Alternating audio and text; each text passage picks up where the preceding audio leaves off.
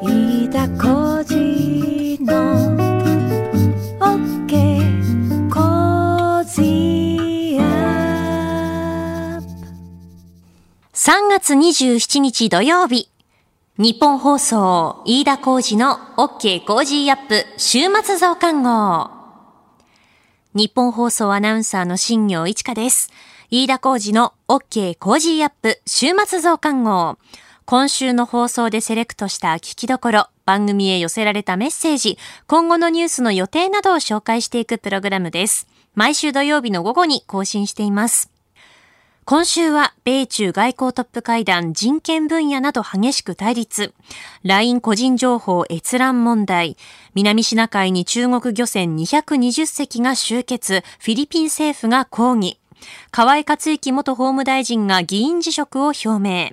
スエズ運河で大型コンテナ船が座礁。ウイグルの人権問題。5カ国の外相が中国に対して共同声明を発表。首都圏1都3県4月21日までの時短要請継続で合意。北朝鮮弾道ミサイル2発発射。アメリカのバイデン大統領初の記者会見などのニュースについて取り上げました。それでは各曜日で取り上げたニュースを振り返っていきます。3月22日月曜日、コメンテーターは政治学者で大和大学准教授の岩田敦さん。菅総理防衛大学校卒業式で訓示というニュースから今後の日本に必要な安全保障対策について解説していただきました。23日火曜日、コメンテーターは地政学戦略学者の奥山正史さん。南シナ海に中国漁船集結、フィリピン政府が抗議というニュースから、日本は今後中国とどう向き合っていくべきか伺いました。24日水曜日、数量政策学者の高橋洋一さん、自衛隊が島嶼部の有事を想定した過去最大規模の演習を検討。政府が離島防衛体制、そして中国から尖閣諸島を守るためにできることなどを伺いました。25日木曜日、明治大学准教授で経済学者の飯田康之さん。日経平均株価4日連続下落というニュースから、現在の数字には高値警戒感は高まっている。高値圏での株の動きは予想雰囲気に左右されやすい相場。それゆえに海外の株の相場が大きく影響力を持つなど解説していただきました。26日金曜日、外交評論家の三宅邦彦さん。北朝鮮が弾道ミサイル2発を発射というニュースについて、その狙いは何か、軍事関係に詳しい評論家の牛尾正人さんに伺いました。今週は23日火曜日、地政学戦略学者の奥山正史さん。南シナ海に中国漁船が集結、フィリピン政府が抗議というニュースから、日本は今後中国とどう向き合っていくべきか伺いました。それでは今週のプレイバック南シナ海に中国漁船220隻が集結。フィリピン政府が抗議。フィリピンが領有権を主張する南シナ海の海域にあるサンゴ礁の周辺に中国の漁船およそ220隻が集結しているのが見つかった問題でフィリピン政府は21日中国に対し外交ルートを通じて抗議したことを発表しました。えー、スプラトリー諸島のサンゴ礁周辺ということですが、これ写真を見ると漁船といってもかなり大きいですね。そう、壮絶な感じの写真になってますよね。それが横一列にに並んで停泊ってはいもはいう艦隊行動ですよね。意識してますね。これは、そういう組織的な動きであることは、これは間違いないというふうに見えますけど、うんはい。あの、まあ、フィリピンなんですけど、はい。これ、あの、こういう事態って、これ、まあ、いずれ日本にもね、あの、一つ、はいこう、参考になるというか、我々教訓としていなきゃいけないことだと思ってるんですよ。こういう、うまあ、あの、ぐ軍、軍とかですね、まあ、はい準軍事的な、あこういう動きっていうものに対しては、ええある程度国っていうのは、その、喧嘩の仕方というんですかね。あの、一つ、やり方を覚えておかなきゃいけないのかなっていうのは常に僕感じてるうところなんですよ。はい。で、あの、フィリピンはまあ、今こういう形で抗議してるってことだけで、もうおそらくこれで穏便に済ますってことになるのかもしれないんですけど、僕はあんま好きじゃないんですけどね、こういうの。あの、ええ一つ例としてはですね、こういうのをうまく追い返した例として、うん。え2014年、はい。今からもう7年ぐらい前になりますか。ね。はい。はい、えベトナムがですね、これを追い返した例がありますので、それをちょっとご紹介して、なんか参考にしていただければなと思ってるんですよ。はい。はい。あの、2014年、これベトナムがですね、えうん。ーに対して、ベトナムのすぐ沖ですね、はい。カムラン湾のあたりに、えー中国の、えーリグっていうんですかね、あの石油を採掘するために、こう、でかいまあ船みたいなものを持ってきたわけですね。はい。で、それに対して、ベトナムその時、やっぱ彼らは喧嘩うまいですから、うん。どうしたかというとですね、はい。まず最初に27隻ぐらいですかね、ええ。あの、ベトナム海軍のすべての船を出して抗議行動をするわけです。あこんなところにリグなんか持ってくんじゃねえと。ベトナム海軍20ベトナム海全体で27隻。27隻しかないんですけど、とにかく全部出したと。はい。で、そうすると今度は中国が逆に198隻とかですね、とにかく、まあ、大量のやっぱ船を向こうも出してくるわけですよ。うんで、それで対抗して、あ、これ、ベトナム側は、あ、はい俺、俺たち海じゃもう勝てないなと。しかも喧嘩してもしょうがないなと思ったら、喧嘩のステージをうん変えるんですね。帰る。目の前で勝てないと思ったら、ええちょちょっと次行くと。うんで左に行くと。で、その左行った何したかというとですね、今度陸の方にうんじ軍隊出してですね、陸上兵力で、まあまあベトナム軍ですよ。はい。それが中国国境、あそこ国境接してますから、接してますね。はい。あそこの国境付近まで軍隊が出るだけじゃなくてですね、はい。これ、反中デモというのが、ああ、はいありましたね。2010年、これ5月13日と言われてますけど、はい。えー突然ですね、愛国者たちが、ベトナムの人たちが、こう、わーっと出てって、何をしたかというと、えー中国系の、おまあ、お店とか、ええはい、中国人が経営してると思われる工場とかを焼き討ちしまくったと。ありまねいうことがあります。はい僕は、だから、その中国と対抗するためにええ、焼き討ちするのがいいとは思わないですよ。ええええ焼き討ちしろってことじゃないんですけど、ないけどはいこの、一つ目の前で対抗してるものをですね、うんあの、相手はこう、ステージ変えていろいろやってくるっていうことを、日本としては、心得ておかなきゃいけない。うん。日本もできればそういうベトナムほどじゃないんですけど、はい。何かその別のステージで目の前の尖閣じゃこれじゃ無理だとなった時に別のところで何かこう対応できるようなことにしとかなきゃいけないんじゃないかなというのうん。を常々感じるところであります。確かに今はい一番このホットな正面の話っていうのに、はい。こうフォーカスが行き過ぎる感じがありますかね。日本はやっぱりそういうところ目の前のものをとにかく一生懸命にやるんだというふうにフォーカスしてしまいがちなんですけど、はい。尖閣でやっぱり一つこう我々あの気にしなきゃいけないのは例えば日本側が少し一歩こう踏み出してですね、うん。まあ、実効支配に固めるためだと言って例えば誰かが上陸したとするとはいなると、これ、えー2010年のこれ、えー漁船の、えー中国漁船がぶつかってきた時ありましたね海保の時に。2010年はい。ええあええあの時何が起こったかというと、レアアースを中国側が止める、ええ。えー藤田の社員ですか、はい。中国そうでしたね。国内にいる方々が拘束されるとかありますよね。うんうんうん。中国側もやり方としては、はい。その目の前のことじゃなくて、うん。ステージを別のところでやってくるっていう、こういう喧嘩の仕方をするっていうのを、我々も覚えておかなきゃいけない。日本も、だからそういう形でですね、はい。うーん、まあ、焼き討ちとかは言いませんけど、はい。何か、その別のやり方で、向こうもは、この目の前のことじゃなくて、ええ。別のことでやってくるんだから、それに対抗する経済的手段なりなんなり、まあね。EU に経済制裁頼むなり、はい。そういう形でやっていくっていう、喧嘩の仕方を我々覚えておかなきゃいけないのかなと。なるほどいうふうに思いますね。まあ、フィリピンも、あの当時2014年、15年ぐらいって、この国際仲裁裁への提訴をして、はい。でその国際法の判断では、えースプラトリーのあたりの埋め立て地っていうのは全くこれは意味がないと、はい。おフィリピンの領有のものであることは間違いないと、まあ、そこまでのその戦線の転換はやりましたけど、はいはいはい。それ以上ができなかったと。はい。で、デュテルテさんが出てきちゃってですね。はいいや中国と仲良くやろうみたいなことになっちゃいましてですね。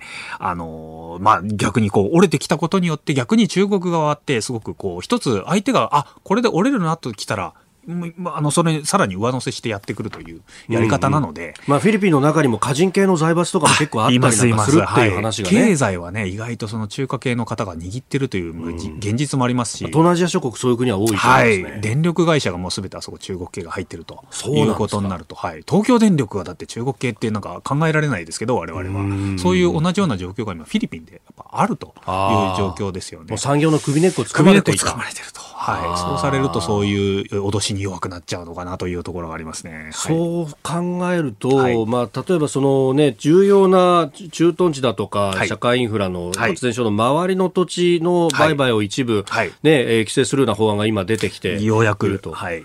いうことですけど、まあ、はい。こういうところも守り固めとかないともちろんですね、はい。まあ、アメリカもそれはすごく苦慮している部分はあるんですけど、まあ、日本はまあまさおまさに遅きに失したところがあってですね、あのたいかにその向こうと対抗して、え別の手段で対抗していくいこうかというところ、特に経済面で、えーやられるというところの心配が僕はやっぱりありましてですね、はい。あのこのまま行くと、やっぱりそういう脅しに屈し屈せざるを得ないような状況が出てくるのかなというのが非常に僕は心配ですね。まあ、はい確かに、あの、経済面で、こう、ファーウェイと対抗するというところでアメリカ、はいカナダやってるところで、カナダ人の方々が、はいそうです。そう今、はい。あの、中国内で拘束されたり、していると。そういうですね。で、やっぱそれに対して実力がやっぱりないと、カナダも結局それ何もできないですから、アメリカさんお願いします、なんとかしてくださいって泣きつくぐらいしかできないというところで、その例のカナダ人のその拘束の話は、はい。まさにこ今回アメリカと中国がええ。アラスカで、あの、2プラス2じゃないんですけど、ええ向こうの外交担当の人とはい。会合した時に出てきた話。だから中国がそういう時にタイミングで、はい。これから今度、あの、カナダ、カナダ人2人をですね、裁判にかけるぞということで、実際裁判かけて、3時間ぐらいで判決 出ちゃったらしいんですけど、あそういうことで、えーやってくるわけじゃないですか。ええ。一つの我々喧嘩の作法としてですね、はい。これ外外交も結局喧嘩の部分ありますから、ええ。ーそういう形で何か対抗できる手段を、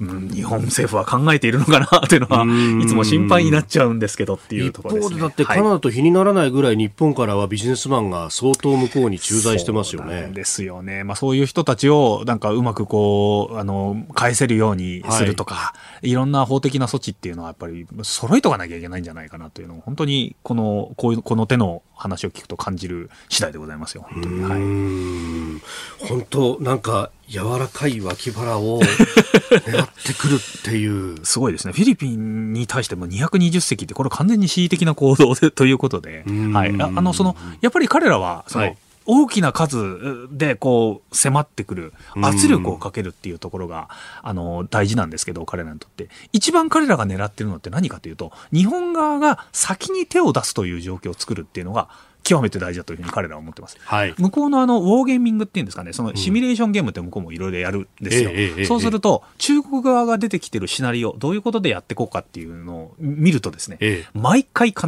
ず日本側がまず先に手を出すと。最初の一発を最。初の一発は日本を出させるという状況ですね、ほとうんんど。そういうことになってきますので、いきなり武力をやっぱり我々先に手出しをするのは日本は絶対やっちゃいけないんです。うんやっぱそれは彼らの望む通りなんで。その前の部分でのエスカレートしない形で、どっか別のところで対抗していくっていうのは、日本もいろいろ備えておかなきゃいけない。で、そのためには、経済的にこういうことやったらやばいですよとか、はいまあ逆にこういうジェノサイドをこっちも認定しますよみたいなところをですうんね、していかなきゃいけないのかなというのを思ってます。はい。えー南シナ海の話から日本どうするというところをお話しいただきました。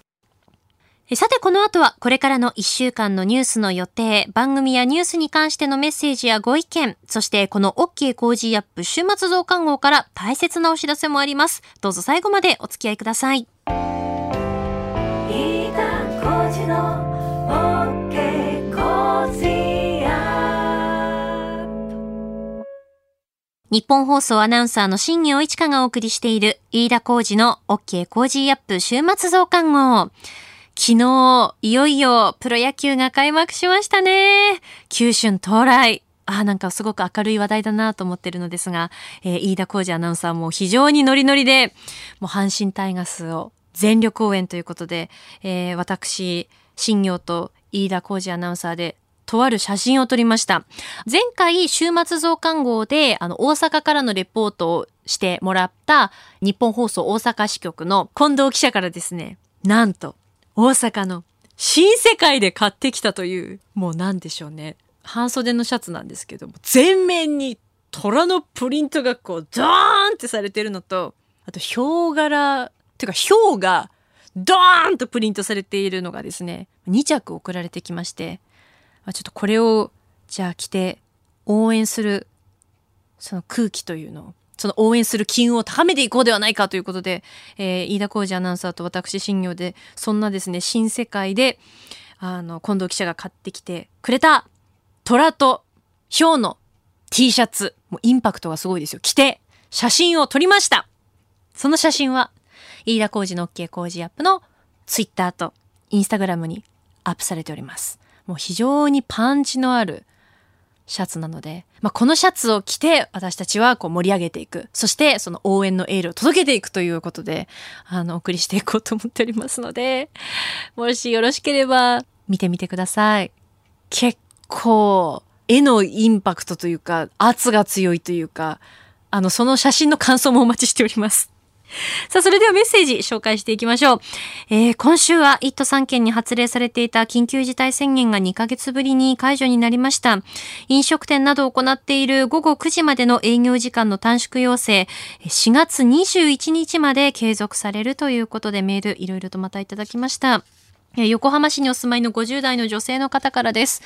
めったに外食はしないのですが、緊急事態宣言解除後、昨日久しぶりにお昼を外で食べました。利用したお店は感染予防対策をしっかりとされていて、安心して食事をすることができましたが、一方で時短営業に応じない飲食店に対して罰するという対応はどうなんだろうとふと疑問に思いました。時短に応じない飲食店に対してではなく、感染予防を講じていない飲食店に対して何らかの対応をするべきではないのかと。飲食店の中にはアクリル板の設置もしていなければ消毒液も置いていないお店も未だにありますからね。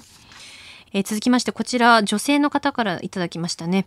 え都内で飲食店をしています。緊急事態宣言は解除されたものの、引き続きの時短要請。もう1年以上になりますね。営業時間の短縮よりも個人個人の意識を高める方がコロナ対策として効果があると思うのですがといただきました、えーずっと同じことの繰り返しに気持ちは落ち込むばかりです。そろそろ希望の光が欲しいです。えーあの最初にご紹介したメールにね、あの本当にその感染予防対策というのをしっかりされているお店たくさんあるんですよね。アクリル板の設置であったりとか、アルコールの消毒液をお店のところに置いていたり、そして検温もしっかりとして、ね、距離をとって、その席数というのも減らして営業されているところがありますよね。あの、本当に飲食店の皆さん、様々な工夫をされて営業されているので、まあ、このコロナの感染拡大が起こってから1年が経って、いろいろその分かってきたこともたくさんありますよね。どういうふうな対策をすれば、何に気をつければいいのかっていうことも、私たちあの知ってきた部分はあると思うので、あの、引き続き気をつけながら食事を楽しむというふうにしていけばいいのではないかなとは思いますね。あの、緊急事態宣言解除されて、まあ、時短営業、えー夜9時までが4月21日までということですけれども、その緊急事態宣言が解除されるまでは、時短営業ではなくてもお店を休むというそういうこう判断をされたところもあって、私もですね、大好きなお店がちょっと休業状態になってしまってすごく寂しかったんですよね。なので、ようやくね、そんな私の大好きなお店も営業は再開して、えーまあ夜9時まで営業されるということだったので、まあ、食べに行って応援したいなって思っています。はい、メールありがとうございました。それでは、これからの予定を紹介します。3月28日日曜日、秋田市長選告示。3月29日月曜日、3月18日、19日の金融政策決定会合の主な意見。3月30日火曜日、定例閣議。2月の完全失業率、有効求人倍率発表。宝塚音楽学校の合格発表。3月31日水曜日、2月の鉱工業生産指数速報。ユニバーサル・スタジオ・ジャパン開業から20年。4月1日木曜日、日銀単価発表。店頭での価格表示、消費税込みの総額表示を義務付け。公的年金の金額を0.1%引き下げ。